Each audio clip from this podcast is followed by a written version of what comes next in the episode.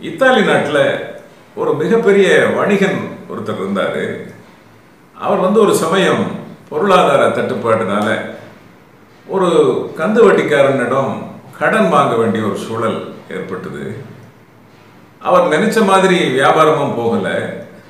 அப்போ அந்த வட்டிக்கு பணம் கொடுத்தவரும் வந்து அவரை நெருக்கடி பண்ணுறாப்படி அவர் ஒரு வயதான ஒரு அகோரமான தோற்றம் உள்ள ஒரு மனிதன். ஒரு சந்தர்ப்பத்தில் அவங்க வீட்டுக்கு வந்தப்ப அந்த வணிகருடைய வீட்டில் அவருடைய அழகான மகளை பார்த்ததும் அவர் மனதில் அந்த பெண்ணை திருமணம் செய்திக்கணும் அப்படிங்கிற மாதிரி ஒரு எண்ணம் தோன்றுது. அதற்காக அந்த வணிகரிடம் ஒரு நிபந்தனை போடுறாரு. உன்னுடைய கடனை பூரா நான் தள்ளுபடி பண்ணுறேன் ஒரே கண்டிஷன் உன் மகளை எனக்கு திருமணம் செய்து வைக்கணும் அப்படின்னு. அதற்கு அந்த வணிகரும் வேண்டா வெறுப்பாக சூழ்நிலை காரணமாக அதற்கு சம்மதிச்சு அந்த பெண்ணையும் சம்மதிக்க வைக்கிறாங்க. அப்போ வந்து அந்த குரூர எண்ணம் படைத்த அந்த வட்டி கொடுத்த அந்த முதியவர் அவங்க வீட்டுக்கு வந்து மேலும் சில நிபந்தனைகளோட ஒரு சொல்றாரு நான் வந்து இப்போ ரெண்டு பைகளில் கூழாங்கற்களை போட போகிறேன் ரெண்டு நிறங்களை கொண்ட கூழாங்கற்களை போட போகிறேன் கருப்பு கலர் கூழாங்கல்ல எடுத்தீங்கன்னா உங்களுடைய கடன் முழுவதும் தீர்க்கப்படும். நான் உங்கள் பெண்ணை திருமணம் செஞ்சுக்குவேன். அதே நேரம் உங்கள் மகள் வந்து வெள்ளை நிற கூழாங்கல்ல எடுத்தான்னா கடனும் தள்ளுபடி செய்யப்படும். உங்கள் பெண்ணும் என்ன திருமணம் செய்துக்க வேண்டியதில்லை அப்படிங்கிற மாதிரி ஒரு பெருந்தன்மையான ஒரு நிபந்தனையை சொல்கிற மாதிரி சொல்கிறாரு அதற்கும் சம்மதித்து அந்த கூழாங்கற்கள் எல்லாம் ஒரு கூடையில் போடப்பட்டிருக்கு. இரண்டு பைகள் தனித்தனியாக வைக்கப்பட்டிருக்கு.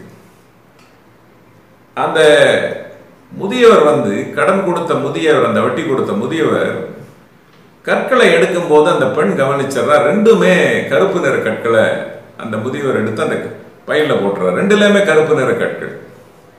இப்போ அந்த பெண்ணுக்கு இருக்கக்கூடிய மூன்றே மூன்று வழிகள் தான். ஒன்று நான் இந்த கற்களையே எடுக்க மாட்டேன் அப்படின்னு மறுத்துறது. ரெண்டாவது ரெண்டு பையில இருக்கிறது இந்த கருப்பு நிற கற்கள் தான். அப்படின்னு சொல்லி அந்த முதியவருடைய குரூரமான எண்ணத்தை வெளிக்கொணர்ந்தது. மூன்றாவது ஏதோ ஒரு கருப்பு கல்லை எடுத்து அப்பாவனுடைய ஒரு நன்மைக்காக அவருடைய கடல்லிருந்து விடுபதற்காக தன் வாழ்க்கையை தியாகம் செய்கிறது. இதில் மூன்று சூழல் இருக்கு. இந்த நேரத்தில் அந்த பெண் பையில் கையை விட்டு ஒரு கல்லை எடுக்கிறா யாரும் பார்க்குறக்கு முந்தையே டக்குன்னு எடுத்து அந்த பல கூழாங்கற்கள் இருக்கிற அந்த குடுவையில் போட்டுட்டு அந்த பெரியவர்கிட்ட கடன் கொடுத்த முதியவர்கிட்ட சொல்கிறான் இப்போ நான் ஒரு கல்லை எடுத்து போட்டுட்டேன். இந்த ரெண்டாவது பையில் இருக்கிற கல் என்னன்னு பாருங்க. அந்த கல் இருக்குன்னா அதுக்கு ஒரு க- வெள்ளைக்கல் இருந்தால் நான் கருப்பு கல் எடுத்திருக்கேன்னு அர்த்தம். கருப்பு கல் இருந்தால் நான் வெள்ளைக்கல் எடுத்து போட்டுட்டேன்னு அர்த்தம். நீங்கள் பாருங்க அப்படிங்கும்போது அந்த முதியவர்னால ஒன்றுமே செய்ய இயலாத சூழ்நிலை. ஏன்னா இருக்கிறது கருப்பு கல். அப்ப வெள்ளைக்கல் எடுத்து அந்த பொண்ணு போட்டுட்டான்னு அர்த்தம் வருது. வெள்ளைக்கல் போட்டிருந்தா கடனும் தள்ளுபடியாகுது. அந்த பெண் அவரை திருமணம் செஞ்சுக்க வேண்டியதில்லை. இதுதான் அவுட் ஆஃப் பாக்ஸ் திங்கிங்னு நான் பார்வையிடுறது it's call so called wise thinking or innovative thinking அப்படின்னு கூட சொல்லலாம். இன்றைக்கு இருக்கிற நம் இருக்கின்ற சூழ்நிலையில் நம்ம முன்னால் இரண்டு கற்கள் இருக்கு. கருப்புக்கல் அப்படிங்கிறது இந்த கிருமி உலகில் பல லட்சம் பேரை கொன்று கொண்டு இருக்கின்ற இந்த கிருமி இதன் மூலம் நம் வாழ்க்கையே சீரழிந்து விடுமா? நம்முடைய வாழ்க்கை என்ன ஆகிறது நம்ம குடும்பத்தாருடைய வாழ்க்கை என்ன ஆகிறது நம்ம தொழில் என்னாக போகுது? நம்ம உடல் நலம் என்னாக போகிறது? என்ற அவநம்பிக்கையோடு வாழ்கின்ற ஒரு வாழ்க்கை.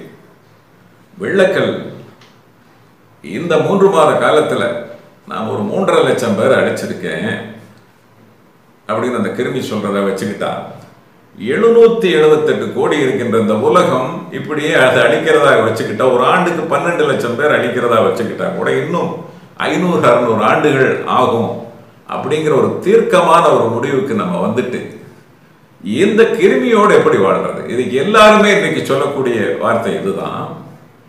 அதற்காக நாம் சில கட்டுப்பாடுகளை வைத்துக் கொள்வோம். முந்தி நம்ம சாதாரணமாக இருப்போம். இப்போ மாஸ்கை வச்சுட்டு போவோம். ஒரு தடவைக்கு இருபது தடவை கையை கழுவ வேண்டியிருக்கு. தூரத்தில் இருந்து பழகுது இப்படி கொஞ்சம் கொஞ்சம் கட்டுப்பாடுகளை வச்சுக்கிட்டு நாம் செய்ய வேண்டியதெல்லாம் நாம் பார்த்து கொண்டிருக்கின்ற தொழில் இன்னும் இது சரிதானா?